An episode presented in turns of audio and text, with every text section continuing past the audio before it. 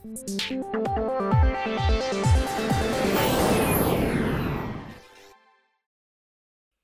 and thanks for joining us in the latest of our series of Aviation Leaders podcast interviews from KPMG and Airline Economics. My name is Joe O'Mara. I'm the head of aviation finance at KPMG, and I'm delighted to have Richard Moody with us, who is the global head of transportation financing with Deutsche Bank.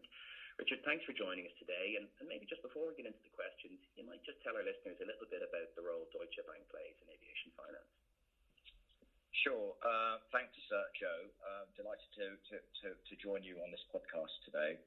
Um, so Deutsche Bank is an active participant in the aviation markets. Um, in fact, we have a, much broader sort of transportation finance business covering shipping, rail, and aviation. But aviation is the, is the largest part of that.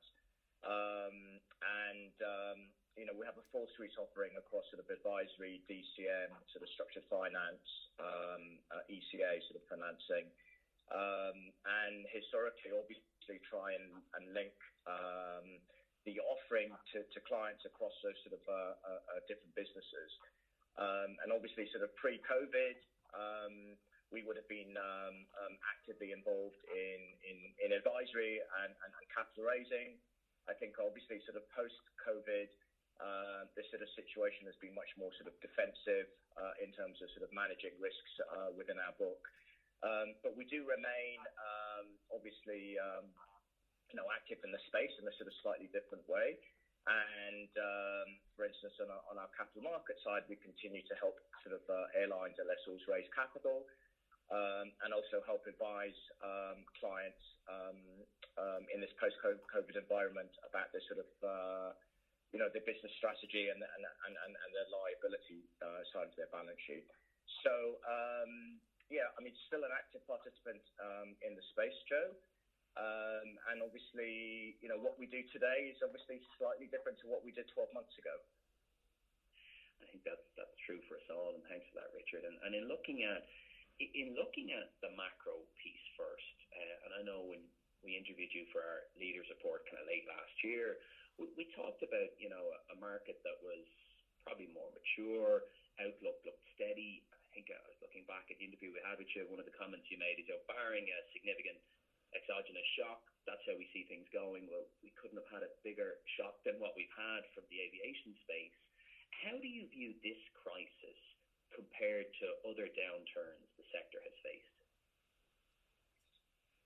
Well, I think when we first um, became aware of this, um, it, it, was deemed to be a regional issue. And I don't think that we understood quite the impact it would have on a global basis um, when we started discussing it. So obviously, one has got to remember that um, uh, we were aware of COVID, but um, uh, you know, e- e- even at at our Dublin conference or your Dublin conference in, in January, um, there was talk about it, and, and, there was obviously some, you know, evidence in China. But at that stage, everybody thought it was going to be regional. We, we didn't just realise what the impact would be and how devastating it would, would be until two or three months later. And I think um, even then, there were commentators believing that perhaps, um, you know, there might be a um, a fast track or, or perhaps a uh, an accelerated um, uh, route to a, a, vaccine, and perhaps you know the depth of, of, what it actually meant and how quickly it was spread perhaps would not be as um, significant as it's turned out to be. I think sitting here in um, uh, in October, what we have now is looking back is a, a, a global event.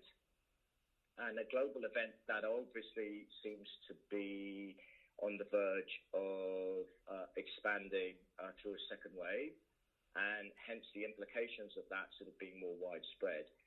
And I think it's very hard to predict what is going to be the outcome of this, given that the implications for the aviation industry are not driven by the aviation industry itself.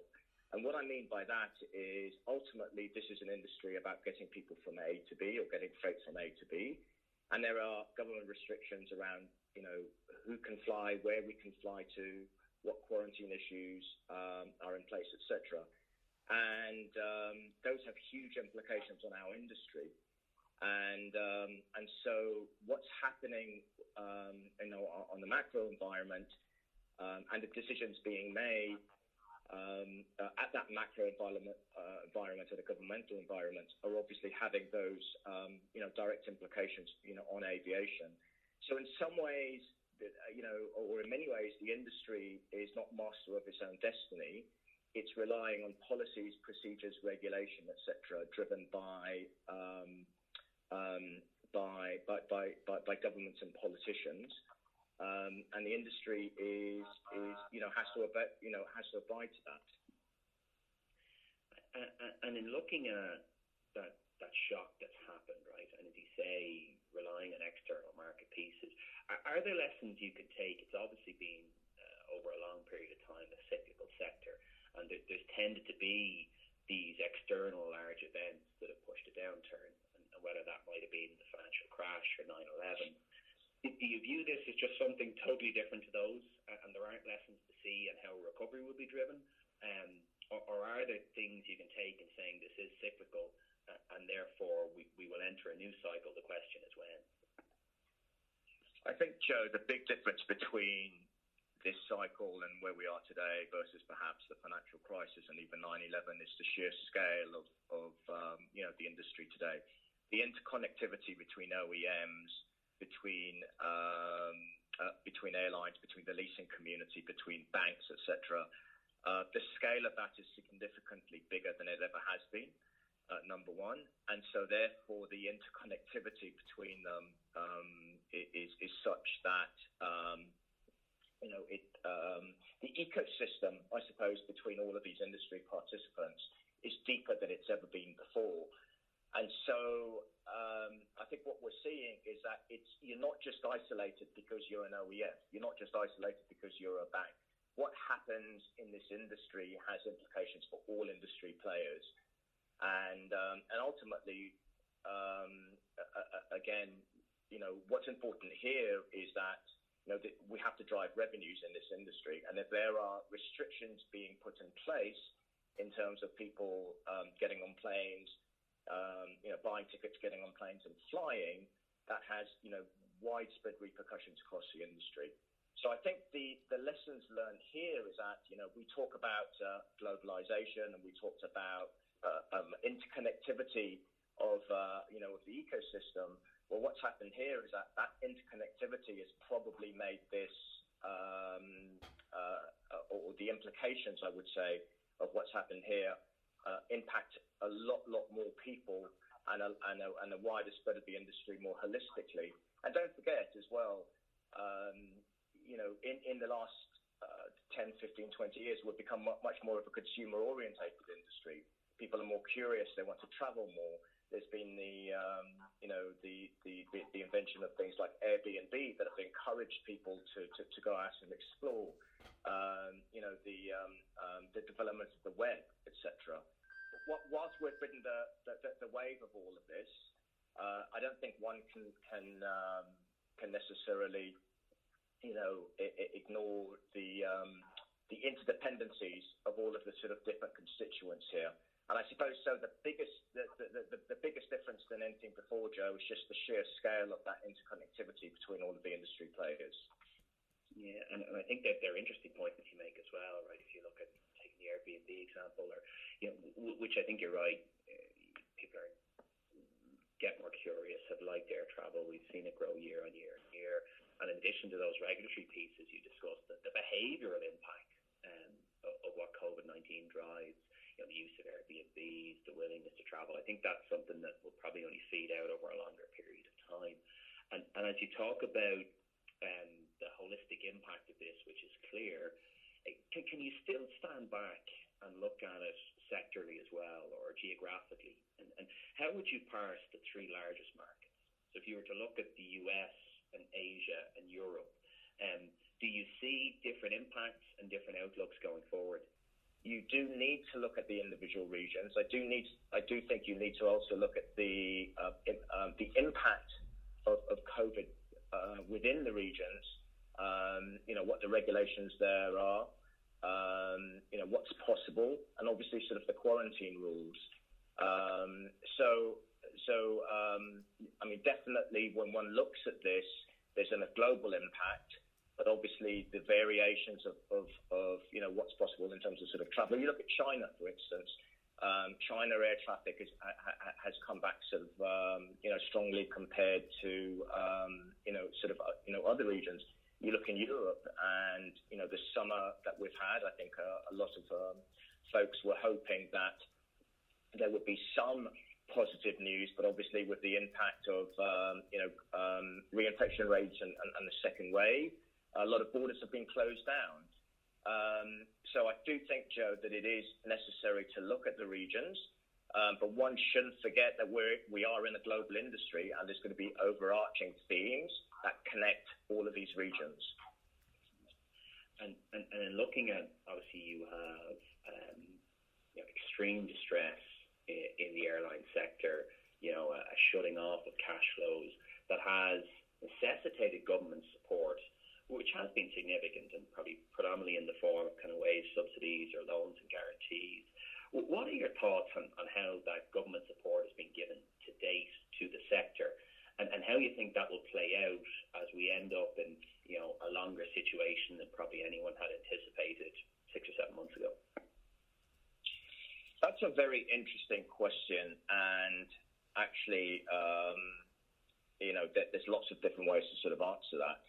So maybe one way to start is to think about the notion of a flag carrier. I think historically, if you look back at uh, at this industry and you look at sort of certain airlines, um, and you always thought to yourself, well, you know, it might be government owned or, or hugely government supported, or it might be owned through um, um, like a sovereign wealth fund owned by that government. That that particular asset is so, is such of such strategic importance that it would always find a way to um, you know to be supported. I think this crisis has shown that that's not necessarily the case anymore. Um, you know, an example, um, you know, would be um, obviously sort of Air Mauritius. Um, you know, that's had to go through sort of administration, but the importance of, of, of, of Air Mauritius to, to Mauritius and tourism, I don't think is doubted at all and yet I don't. I think probably people thought that that that um, sort of airline would have been uh, hugely supported, um, and, and and obviously, you know, as I said, it had to go through. I was is going through, um, you know, a, an administration process. Um, so this notion of the flag carrier and governments of, of support, I suppose, is is something of uh, of a historic view, and um, but but but similarly, I think that people realise that that airlines and the interrelated uh, jobs that it produces um, is such that they have to be sort of supported. Um, and you look at the um, the significant sort of steps made right at the beginning of the crisis by certain governments who moved quickly. Obviously, you had the US with the sort of you know the CARES program. Uh, the Singapore government came with a, a multi-billion support program for Singapore Airlines. Um, you know, the um, uh, the Finnish government came and, and, and helped support Finnair more recently. Um, you know, Iceland there got support. And if you actually look at some of these uh, these airlines purely from a credit and a financial perspective, perhaps one can question sort of um, um, um, you know why, why they would get some support. But I think from a strategic perspective, you know, it's probably understandable. Um, and so, therefore, I think um, um, government support will be hugely linked to the the importance of having a, a, an airline in terms of connectivity of that country uh, globally, um, and also the importance of employment and uh, the knock-on effects um, if that airline were to file. so I think all of these sort of you know get, get would, would play into sort of any government consideration. What I have been sort of somewhat surprised about is that it has been, um, you know, European and, and, and, and, US sort of governments that have reacted much more quickly, and we've show and we've seen a lot slower and, and a lot lower rates of support coming out of um, APAC. um, yeah, um, uh, more generally. So again, a bit like um, you know your question about are there regional differences um, in terms of sort of recovery and on what's been happening with COVID, we are sort of seeing that as well as sort of on the government support side as well.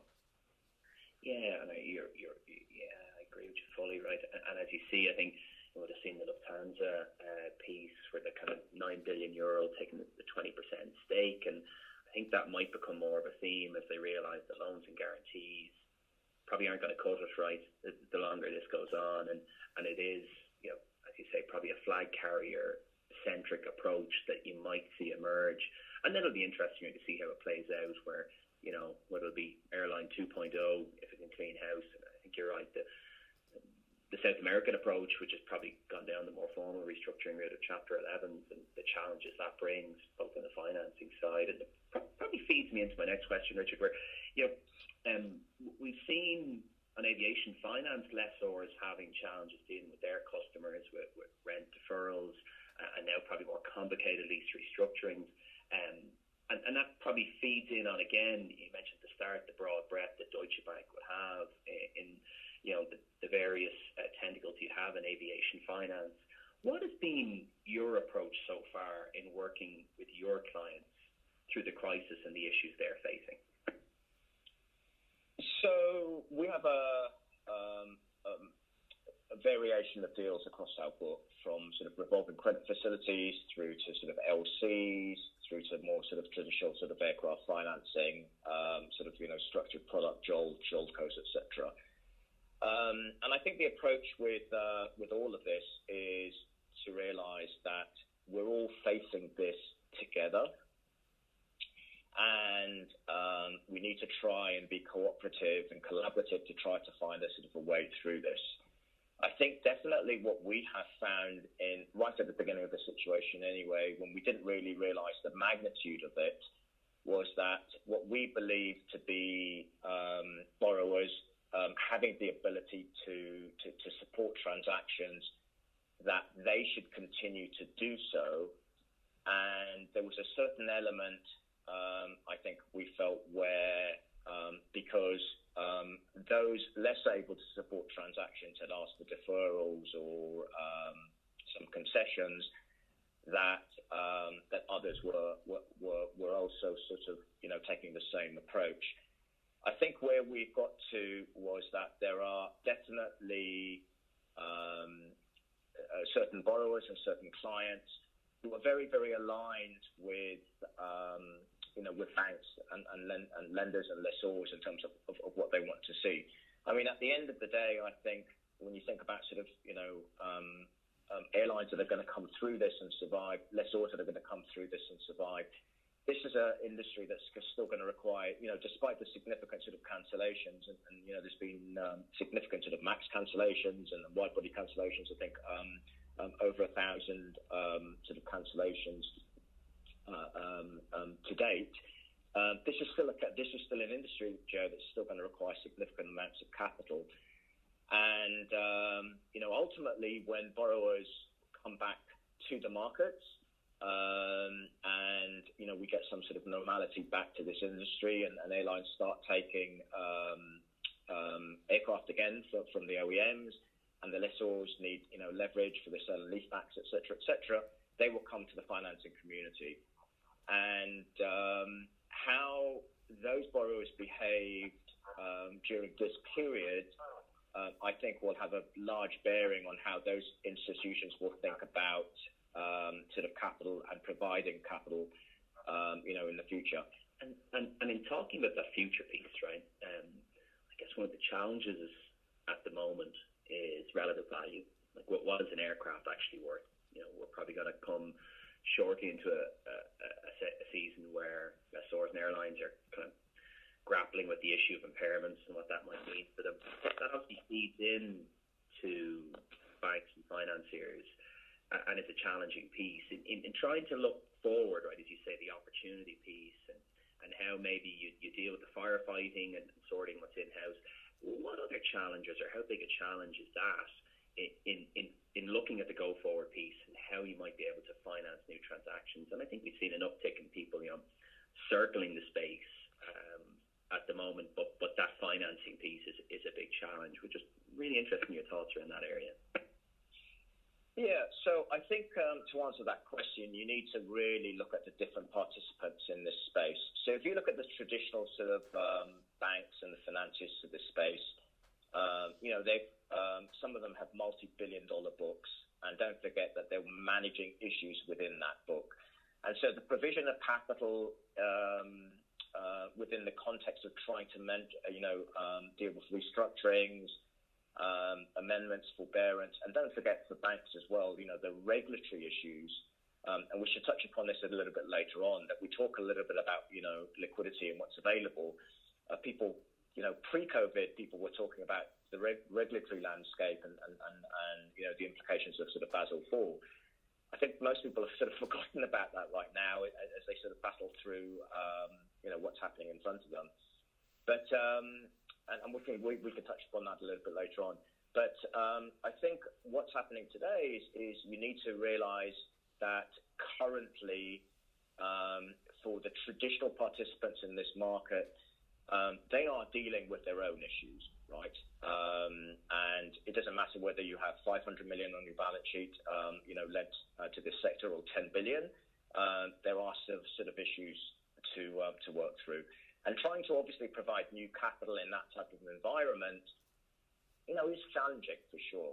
Those with cleaner uh, books without any legacy issues, and this is perhaps the new capital you were talking about, obviously see an opportunity to provide capital at a time when, um, you know, people, uh, airlines are still taking deliveries, lessors are still, you know, having their order book, notwithstanding they've had to renegotiate um, um, you know, deliveries um, and, and push back deliveries, etc. So there is still a, a capital requirement. And don't forget, um, you know, there's a significant sort of refinancing need. Now, the capital markets have remained um, open and receptive, and you would have seen the Delta Term Loan B deal done, um, and and and, um, and and notes issue on their uh, loyalty program. Uh, AerCap and, and Avolon just recently issued um, and uh, you know BOCA have issued. So you know there are uh, there, there, are various examples of airlines and lessors globally that have continued to access the sort of the capital markets, um, and I think a factor of that, Joe, is also due to the extreme and significant monetary and fiscal support provided by governments as a result of um, you know of COVID generally. Um, and so uh, when you look at historically where you know some of these um, issues have been trading and, and where, where people are issuing now, there, there is some significant value. But a lot of that capital market activity obviously looks at it on a relative value basis and perhaps looking at you know uh, investment in aviation versus sort of other sectors uh, like high yield corporate bonds, um, um, you know, etc. So there is that construct um, um, you know, in that market. Um, obviously, the ABS markets are closed uh, currently, and, and you know the big question being debated right now is um, you know when, when they reopen and what will it look like when they reopen. And so then that obviously leaves a big sort of gap um, for I would say more um, flexible capital that would traditionally have been provided by banks. And I go back to my initial comment, which is you know, the availability of that, I think, is also depending on, on the institutions involved, what they have in their books, what they're battling through. And so, so we're, we're in this interesting conundrum or a situation right now where uh, capital markets sort of seem to be open. There seem to be a number of um, sort of institutional investors or sort of credit funds and hedge funds that are circling up, waiting for the opportunity to, to, to, to, to do something.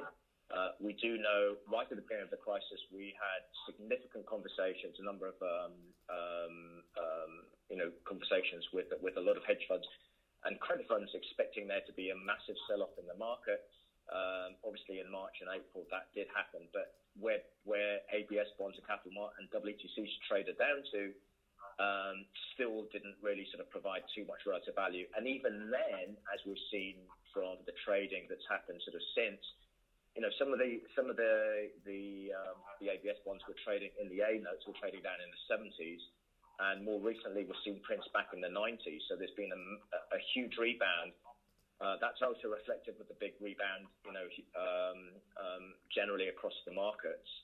Um, so I do think when we talk about capital, Joe, it's really important to think about the constituent parts of that and which markets you're talking about. And I don't think it's as easy uh, or as simple as talking about generally capital flows in this industry without actually talking about the different parts and the different um, um, you know participants who provide that capital. Yeah, I, I think that's that's very interesting, Richard. And, and as you say, you can definitely parse it in those ways. And you say the unsecured markets being open, possibly somewhat reflective of just the one of the fundamental changes between here and probably financial crash is capital hasn't gone away uh, and it's trying to find a home in an environment with, with little to no um, you know, in, interest rate environment being out there. You went there on, on ABS. I'm curious on your thoughts on that, right? We've obviously seen a huge amount, probably more than $20 billion issued over the last three years. Um, and you have uh, a big variance when you look at some of the actual ABS structures. So some some, depending on their lessee portfolio, are doing okay and, and haven't pulled down liquidity facilities. Others have. Um, and the liquidity facilities buy you a long period of time. They're, you know, they're very secure vehicles from that perspective. Just your thoughts on what happens to the current ABSs that are out there in the market and how that plays out. Maybe it's wait and see. And second, as you, as you said, when that market reopens, if you take the crash that happened in 08, 09, you were probably five years before you saw material issuances come again.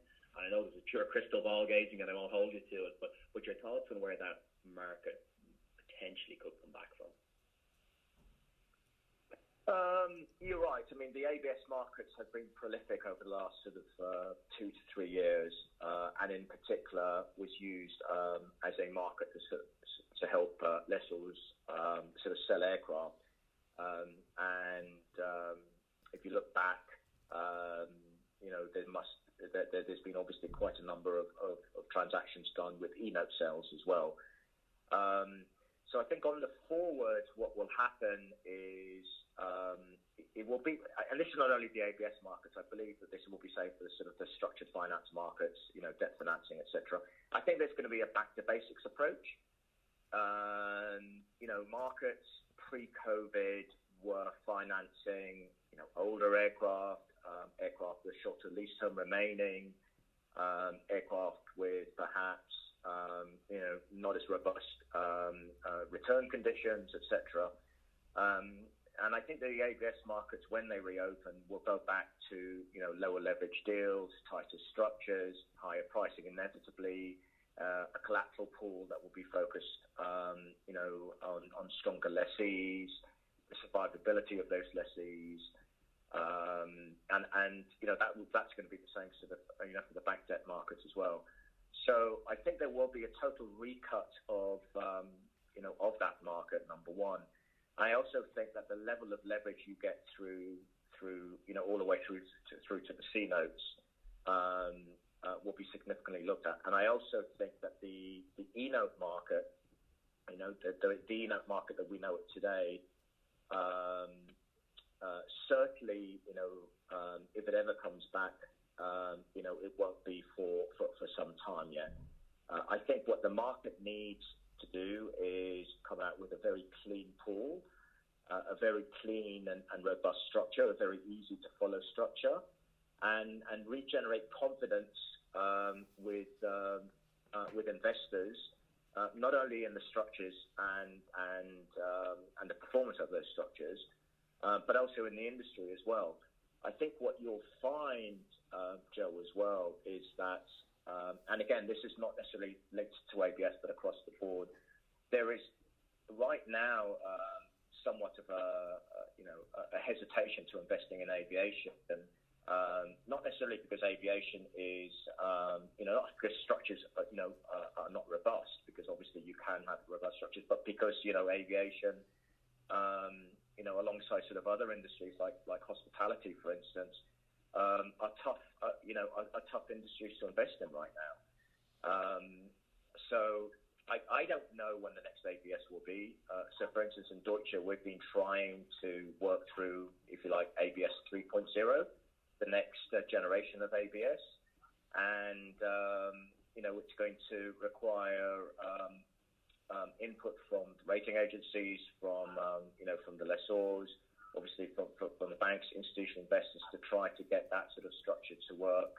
Uh, it's in no one's interest to try to launch a structure and to have a you know a, a, a um, an unsuccessful issue. Um, so I think it's going to be well into 2021 um, before we see um, you know anything. And I think what we do see and what will come to market will be um, very clean,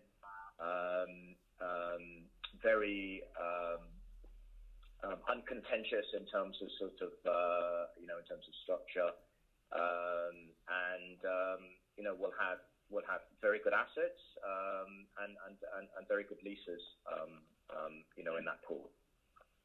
And based on your comments there, probably more likely to be in the nature of an internal financing with the equity strip being held by a lessor rather than, than finding an equity buyer. I think that's almost certainly the case. Yeah, yeah, which which would logically follow, as you say, when you see the trend line, and, you hope you crack the ice and things and things move on the up again. Um, we did touch on that piece around the liquidity and the regulatory framework that's out there. And I, I'm curious on your thoughts around this because you've obviously seen some innovations where, you know, the example, you're not just mortgaging the house, you're mortgaging the furniture, you're mortgaging any asset you can get your hands on. Y- y- your thoughts on the kind of innovations that have been taken uh, in relation to client financing uh, and the collateral that they've used, and also, you, you did bring in that regulatory landscape piece. So, very interested in your thoughts on, on how that marries together with the with the extreme distress that COVID is, is causing. Yeah, and I think actually there's a one other bit with it, that as well, um, Joe, and um, you know, and that was on top of, or that was a very sort of topical discussion pre-COVID, which was the sort of the whole ESG angle as well. Um, I think the thing about COVID is that it's made people focus ultimately on sort of risk and where you are. You know, we haven't really touched upon values either, right? I mean, um, this was an industry that people felt was, was fairly stable. Uh, it was pitched to investors, and, and you know, the investment thesis was that um, um, um yes, you had depreciating assets, but there was some stability around that. Um, and um, you know, COVID has really sort of thrown that out of the, way, the, the window.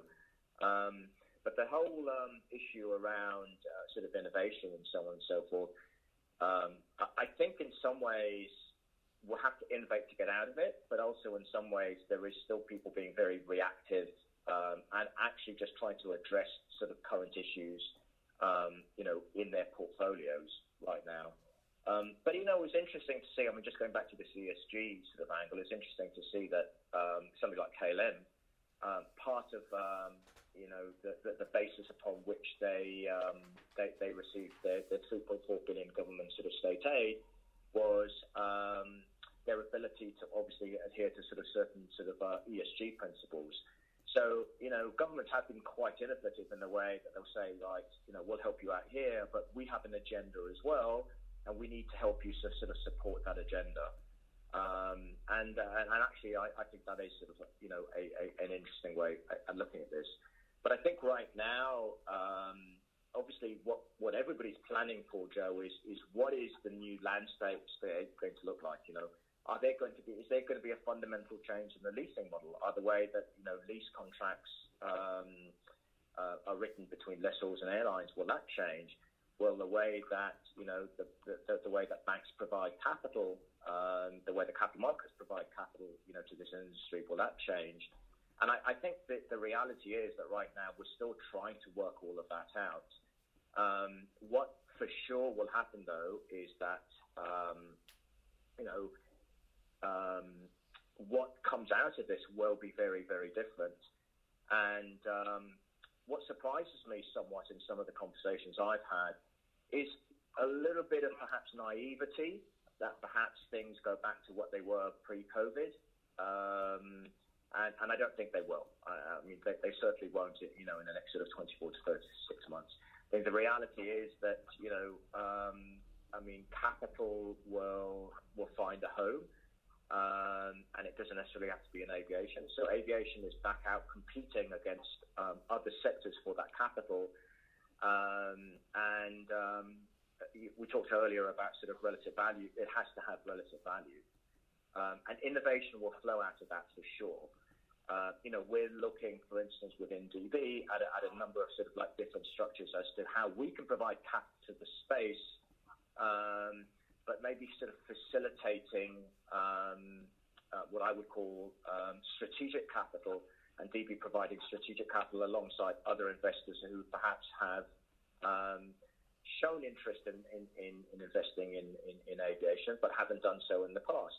And, um, you know, this is also going to involve sort of, you know, education and re-education um, and, um, and, and doing things, you know, in a slight, you know, in a, in a different manner um, on the forward.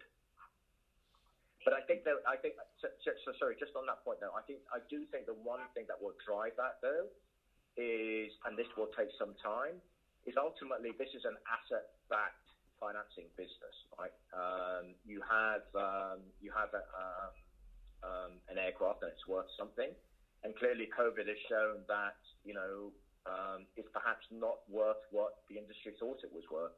And that's why, you know, these loyalty program uh, deals, you know, uh, that have been done uh, by the big US airlines, they are interesting because airlines realize actually that, you know, they have other assets um, that they can sort of leverage. Uh, and not just necessarily their aircraft, so routes, slots, loyalty programs. Um, you know, um, you know that, that that has been interesting. Um, but clearly, if you're a, um, a smaller airline, um, you know, you're going to have less less assets available uh, on which to leverage. Yeah, and the ESG stuff um, is interesting. I think you're right. I mean, at the moment, you know, the house is on fire, so it's hard to think about the extension. But but when you put the fire out, you do need to look at the more medium term picture. Um, and obviously, there was very interesting announcements coming out from, from Airbus recently.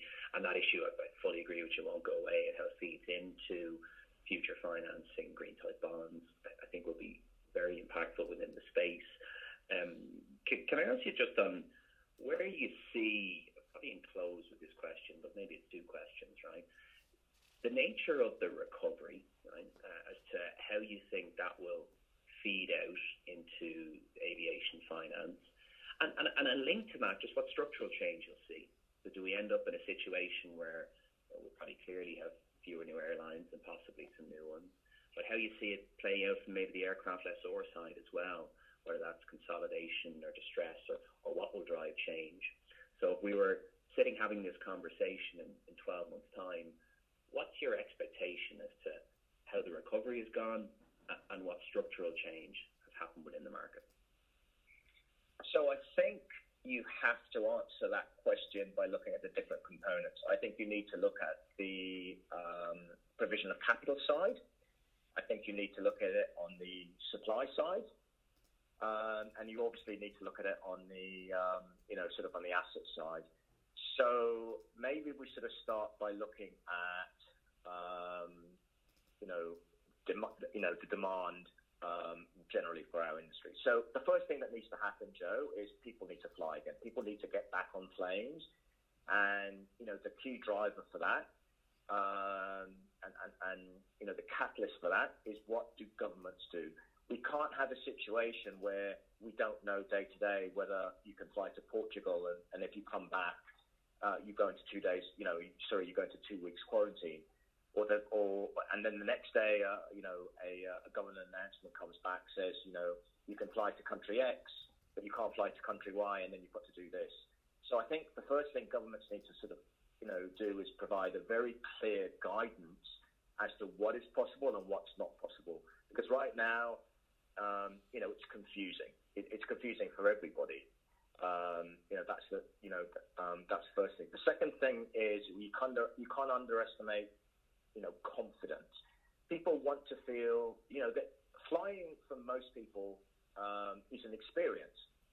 You know, we're in an industry where we fly as part of our job, and obviously we're doing a lot less of that, and we'll talk talk on that uh, about that as well. But but we need to be, you know, most people it's an experience, and they need to enjoy the experience. If they if they have to turn up at the airport and they don't know um, you know, if they're going to be get, you know, if, you know, if they're going to get on the plane or not, because they have to get, you know, COVID tested before they get on, and, and, and they're a little bit unsure as to what happens. Um, they don't know how many people are going to be on that flight. There might be some nervousness around, um, you know, social distancing issues, etc. Um, and I think the, the confidence factor, I think, only really gets addressed through a vaccine. Um, and um, you know, there's clearly sort of um, some accelerated work being done, you know, to get that done. But truly, I think um, you know, air travel um, uh, will react much more positively, you know, when that happens. Um, and then, and then, and then, thirdly, you know, what is the impact of all of that in terms of actually flying? You know, with, um, with, with, with airlines taking out sort of substantial number of um, of, of, of, um, of aircraft out of, out of service, with the um, you know with, with a significant number of um, you know sort of um, you know sort of um, job restructurings, etc. There's no doubt that sort of airlines themselves will be smaller. Will they be efficient? Will it actually be more expensive to run an airline? If it's more expensive to run an airline, does that mean the ticket prices go up? So everything's sort of interconnected. So there's obviously like, you know, getting people back on planes and, and the confidence uh, around that.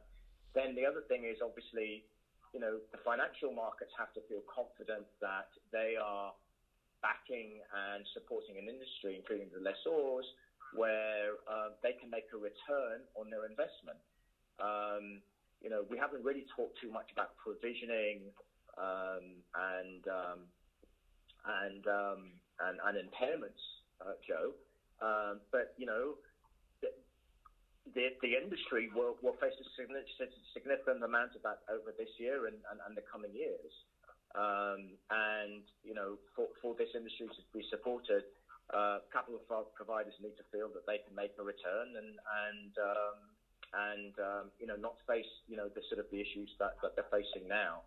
And then the third thing is you know there needs to be a sort of a return to sort of stability of aircraft values, so people feel as though if they are financing assets that these assets are actually worth something and something can be done about it.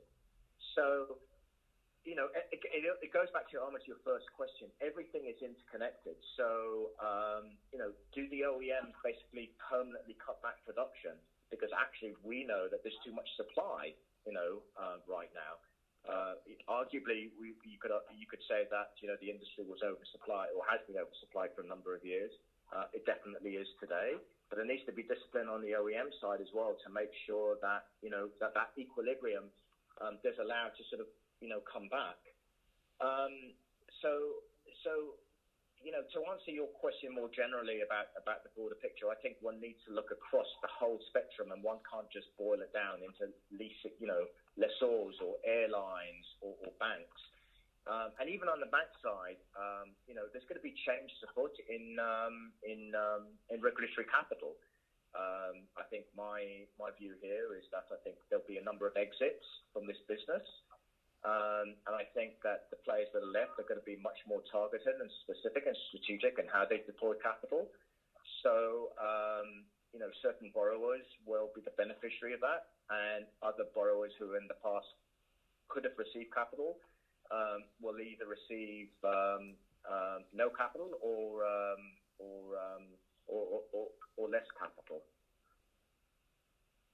Yeah, no, I think that I think you're right. I mean, clearly, it, it, first thing is medical solution, and then what that drives um, within the broader market, um, and and the hope being that you know you've had a aviation finance market that has matured uh, and uh, and opened up significantly over the last years that you can you can hold on to those advancements that are made and then see how that feeds out. Um, Richard, I'd like to thank you for your time. Uh, I really enjoyed the discussion, lots of insights there, and I wish you and Deutsche all the best over the coming months. Thank you very much, Joe.